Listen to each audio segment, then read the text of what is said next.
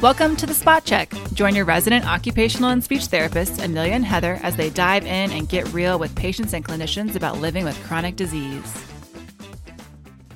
Welcome back to the Spot Check with Amelia and Heather. This week, we are introducing you to a topic near and dear to our hearts head and neck cancer. Head and neck cancer is kind of, I would say, how Amelia and I really started bonding and getting to really know more about each other and and also discussing these really interesting difficult cases because quite honestly I've worked with this population for over 16 years but not not as intensely as I have the last 5 years and I I will honestly admit I did not know that much about head and neck cancer. Did you, Amelia? Not really either until the last five years. Okay, so my CI in 2009 was a certified lymphedema therapist and one of the specialty area that she did was head and neck cancer. So I saw quite a bit of patients with her in the hospital just right after their surgery, as well as in the outpatient setting. So I think the most impactful interaction that I saw was she was treating someone with radiation. And I just remember that man had such a limited range of motion in the neck that he couldn't go back to driving. But with the lymphedema treatment, it changed a lot of that symptom. And then another case that I remember from back then was this lady with orbital cancer. They literally took out the whole orbit of the eye. Mm. And she would come in with a gauze covering that hole. And then my CI would take the gauze out and look into that orbital hole and clean it up. And that's it gnarly. was something that I will never forget. I mean, how can you forget that, right? That's gnarly. That's intense. But I have not seen anything like that ever since. So wow. primarily since then, you know, like five years ago, I got I took the head and neck lymphedema course from Norton, and that's when I start seeing these patients more intimately. So, this population I started seeing when I was an acute care therapist straight out of school. We would do different rotations within the large university hospital I worked at. And I don't know what it was. I just begged not to go to the oncology floor. Both of my grandparents had had some type of cancer. And I, I, I don't know if that's what it was. I just, I didn't like going there. It just made me feel very uncomfortable. I remember one of my first patients there that had a trach, you know, I was fresh out of school and they had this metal trach. It's this, this Jackson trach and you don't see them very much, but they're this literally it's a metal trach, and I was I remember trying to find a speaking valve to fit it, and I was so perplexed. It was this older woman, he was yelling at me essentially, oh, you know, the good times when you don't know anything and you're just trying to make things better, and that patient is in a lot of pain and they're not very happy and you know clearly they have cancer and you just don't know what you're doing and you're just trying the best you can right i just remember watching my ci too because you know i was not the independent therapist treating these patients especially in the acute care floor but i remember like there was this gentleman and he just had some type of surgery. I can't remember which one was it, but I, am pretty sure it involved removal of the lymph nodes because there's a scar on his neck. Has JP drain. And I was just like literally frozen because I, I don't know what to do with these patients. And they're in so much pain, just kind of like you said. But my CI was very calm and she went in, start you know, like looking at the shoulders, teaching him like a little bit of the just a gentle breathing exercise to help this gentleman. I also have the same thing. I never want to work with oncology population. And guess what? 10 years later, here we are. right. I think just listening to you say that made me reflect and think I didn't really have a lot of training for it in school. Definitely not in undergrad, not really in graduate school.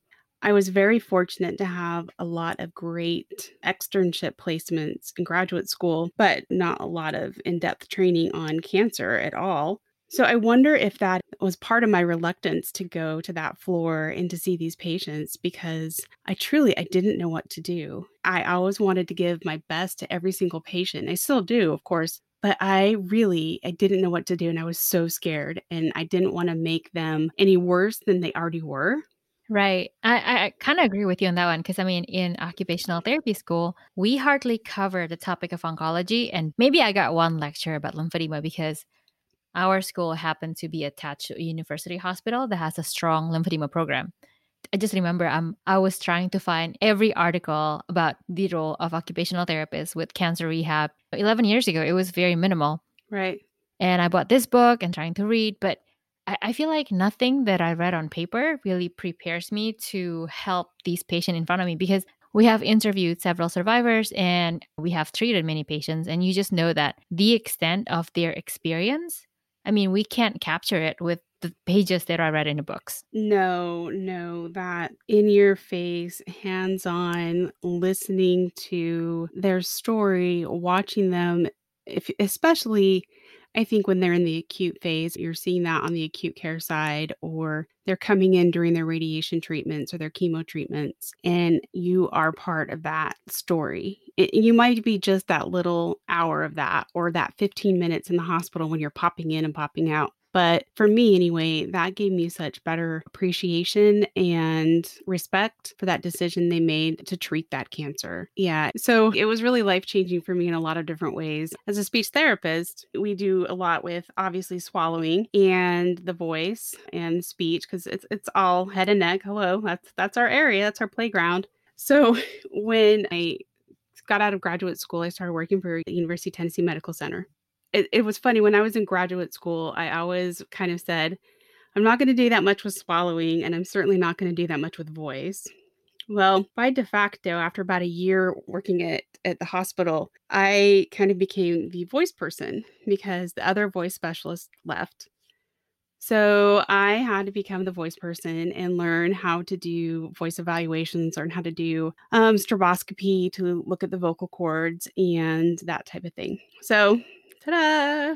Not only was I doing swallowing every day, I was then doing voice every day. So it was interesting to start doing that and have to recognize the signs of cancer and be like live and up close with that.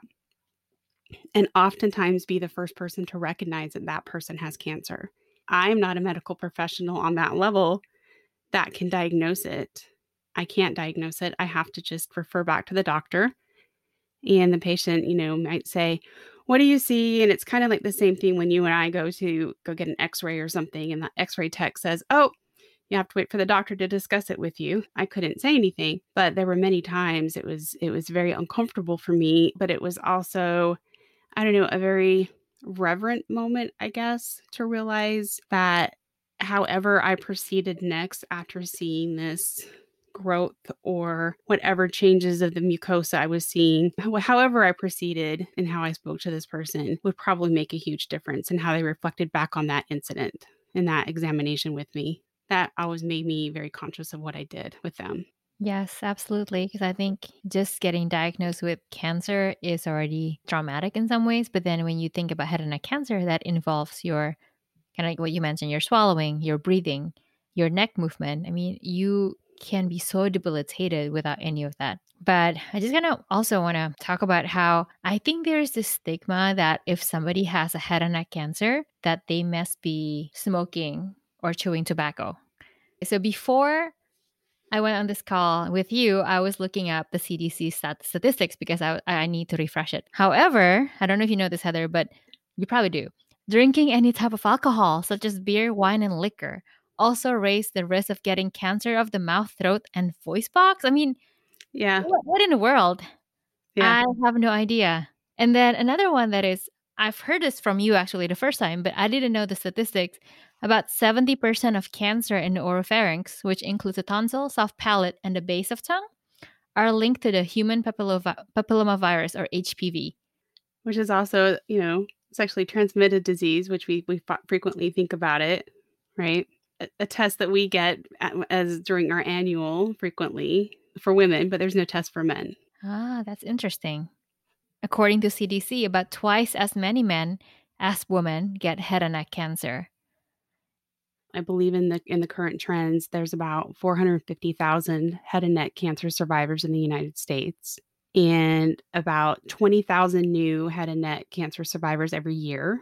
The thing about patients getting younger and younger is they're living long enough now to suffer the late and extremely late toxicities of treatment. So that's where we frequently see these late radiation effects that people aren't even aware that can be a problem.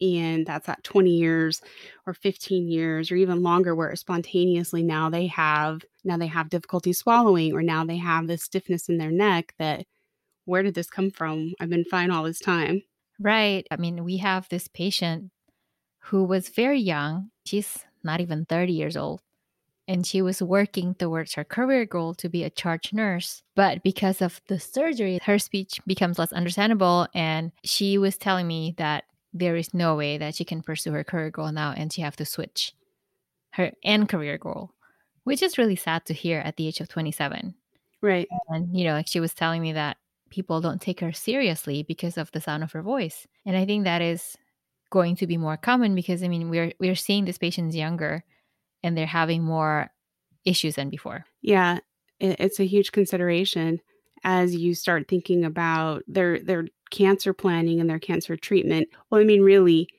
there's really only like about three things you can do, right? So when you think about their options, there's surgery and surgery alone, which can occur with certain cancers. And then there's surgery and chemotherapy and radiation. And for a lot of these cancers, that's that's what they get is all three because of the um, aggressive type and nature of the cancer, where it might be located. These are long-standing changes that have to be managed and have to be, in my opinion, carefully thought about from the time of diagnosis, like not just the next year, but the lifetime. I, I don't think that that was like thinking about that person's lifetime functionality was often thought about they were thought about you know the, the, doctors are really good at taking care of the cancer itself and not maybe thinking about the person as a whole because that's maybe not where their where their focus is which but, is super understandable because whenever i was thinking about it like breast cancer screening is so common now where most people are getting it earlier and earlier. However head and neck cancer screening is still beginning to be more common and more accessible. So if you don't screen it often, then you probably get diagnosed when it's a stage three or a stage 4 mm-hmm. which means more aggressive treatment is needed, which means at the moment they're only worried about saving your life. But the life that we're saving now, fortunately, are more. Like there are more people who are who survive head and neck cancer. So now what? Right? What's right. after that? Yeah. Um, and it's these devastating effects that can happen to a person's speech, their swallowing, their quality of life, their income, their role as a partner, a caregiver, a friend, an employee. It changes so dramatically. When I was living in Atlanta, I had a patient who came to see me as an outpatient, and he had had radiation probably 15 years prior. And he was a very wealthy, very successful businessman who owned some he owned some nightclubs across Atlanta, could buy and afford anything he wanted. However, he had not received any therapy after radiation, after his treatment. So his tongue and his neck and his throat were as solid and rock hard as your wall. I'm not kidding. He couldn't. So everything was so stiff I, I tried everything I knew back then. So we're talking 2006 ish, maybe. So I was trying everything I could think of to help this guy. But man, and he tried every swallow exercise we threw at him, but nothing, was going to work for him. But we tried and he tried, but he used to just really there's there's a couple things he really wanted to get his oral function back for, but he used to try to bribe a friend of mine and I that I worked with to try to get that malfunction back because let's face it, that guy went around in his private helicopter a lot with some pretty girls. But I think about him often when I am seeing a new patient who was just diagnosed and I'm trying to relay the value and the importance of therapy before cancer or treatment during cancer treatment and maybe immediately after even even stopping i think of him honestly every single time because i think of what what his life would have been like and how different his outcome could have been had he started therapy and had we known what we know now. And truthfully, do you know what the percentage is of referrals to speech and swallowing therapy and probably occupational therapy as well for head and neck cancer after diagnosis? I have no idea. I'm going to guess the worst 1%. Exactly. It's like 1% to 3%.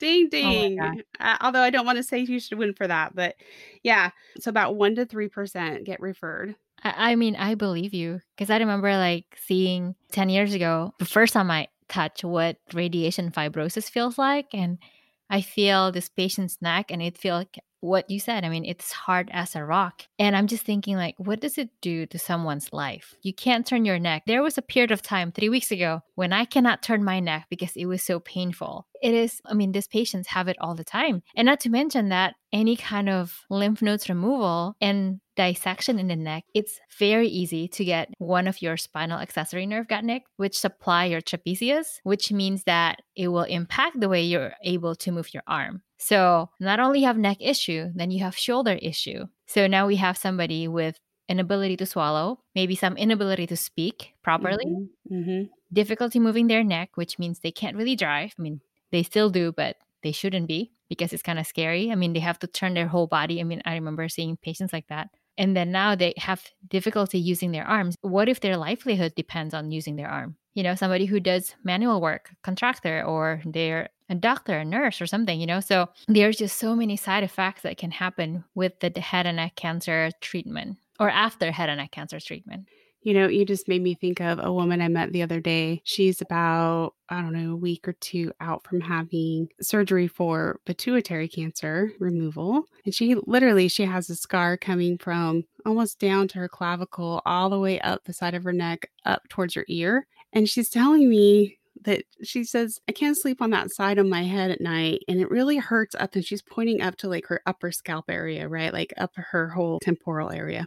And she says, I don't understand why it's hurting up there so much. I said, Well, ma'am, you have a lot of muscle connections and there's a lot of connections up through that area. And I'm trying to keep it like simple for her. But, and then she's like, kind of trying to move her shoulders and I asked her to lift both of her arms up and she can't lift that one arm up equally. She says, Oh no, it's fine, it's fine. I said, No, that is not fine. We need to get you referred to occupational therapy. And the doctor's like, no, no, isn't that physical therapy? I said, no, no, no, occupational therapy. So we had that discussion. Yes, depending on the site, it may be depending be on the site therapist versus physical therapist. Yes, no, absolutely. It, I mean, it should not be the rest of their life. I mean, you know, if somebody got diagnosed at 50 and they have their treatment, and imagine living with chronic shoulder and neck pain for 20, 40 years, that is a really long time.